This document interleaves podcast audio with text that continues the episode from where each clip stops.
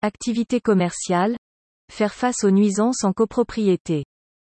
L'installation d'une activité commerciale en copropriété est susceptible d'entraîner des nuisances sonores, visuelles mais aussi olfactives.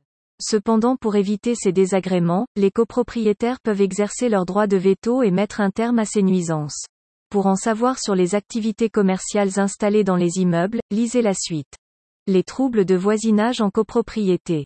L'article 9 de la loi du 10 juillet 1965 indique que chaque copropriétaire dispose des parties privatives comprises dans son lot. Conformément au droit de la copropriété, il use et jouit librement des parties privatives et des parties communes sous la condition de ne porter atteinte ni aux droits des autres copropriétaires ni à la destination de l'immeuble. En effet, il existe plusieurs types de troubles de voisinage, pouvant mener à une action en justice. Pour autant, les bruits de voisinage sont inévitables lorsque l'on vit en collectivité. Une télévision un peu trop forte, des pleurs d'enfants, des aboiements de chiens sont le quotidien de tout copropriétaire. Aussi, ils ne peuvent être sanctionnés, que lorsqu'ils constituent un trouble anormal.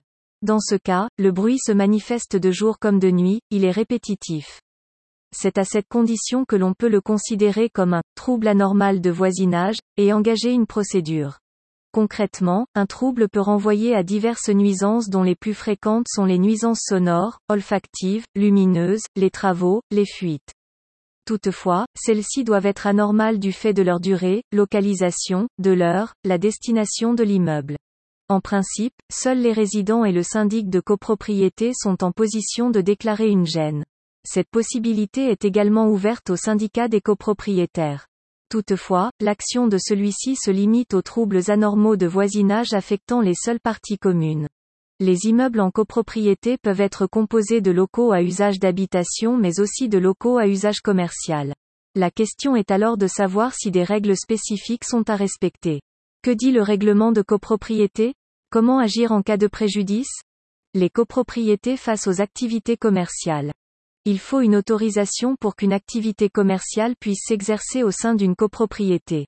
En règle générale, c'est le règlement de copropriété qui définit la destination de l'immeuble et son usage. À savoir, est-ce que l'immeuble est exclusivement à finalité d'habitation, commerciale ou mixte?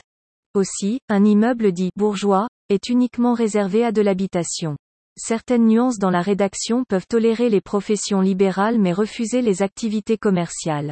Dans ce cas, un copropriétaire ne sera pas autorisé à installer un commerce dans un local à usage d'habitation. Seule une décision à l'unanimité peut modifier la destination de l'immeuble en modifiant le règlement de copropriété. Il en va de même si le changement d'affectation du lot est contraire à une disposition du règlement de copropriété. C'est le cas lorsqu'une clause interdit les commerces générant des nuisances par leur odeur, leur aspect et leur danger.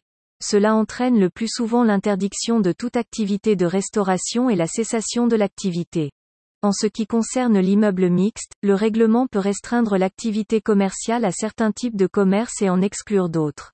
Ces restrictions sont liées à la nature des activités, le lieu d'exercice, uniquement en rez-de-chaussée, ou le type de nuisance.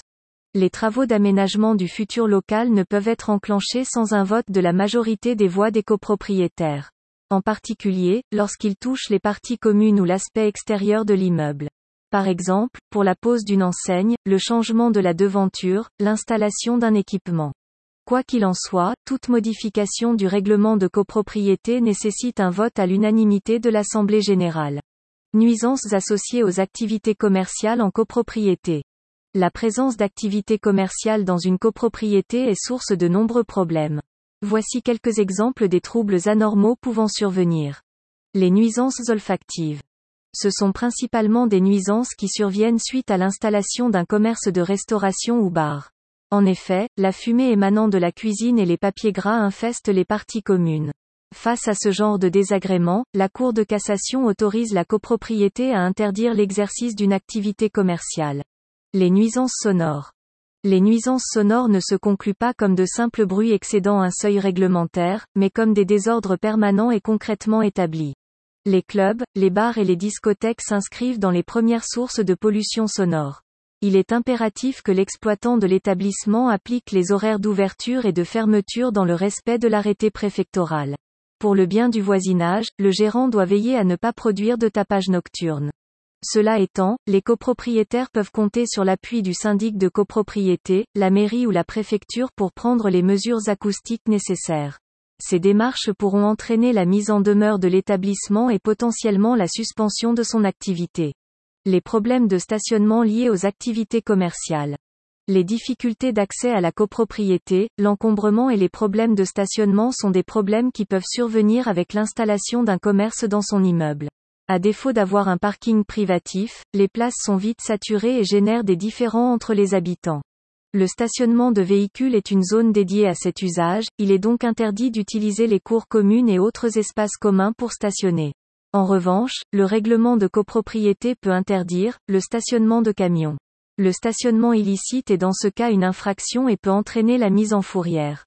En conséquence, pour éviter de dégrader les relations de voisinage, le syndic pourra apposer des panneaux d'interdiction de stationner dans les cours et espaces communs. À noter, l'ancrage au sol de dispositifs anti-stationnement n'est possible qu'avec autorisation préalable de l'Assemblée générale.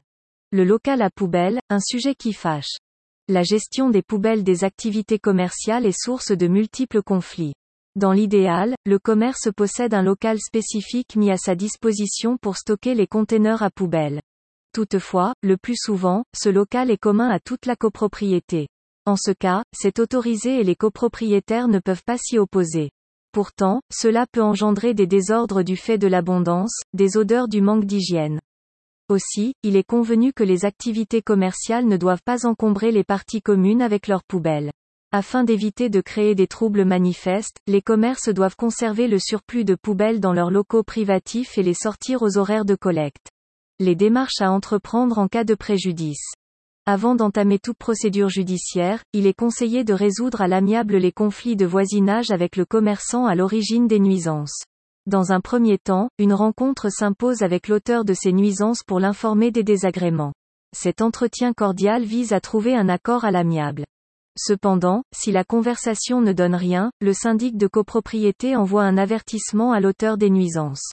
Il lui rappelle alors les interdictions au sein de la copropriété et lui demande de les respecter. Le syndic peut aussi appliquer des sanctions prévues dans le règlement. Le syndic de copropriété peut intervenir en cas de trouble en se référant à l'article 15 de la loi du 10 juillet 1965. Si l'action en justice s'annonce inévitable, il peut demander à un huissier de constater les nuisances, avec l'accord de l'Assemblée générale. En cas de comportement générateur de troubles expressément réprimés par la loi, c'est la voie pénale qui s'applique.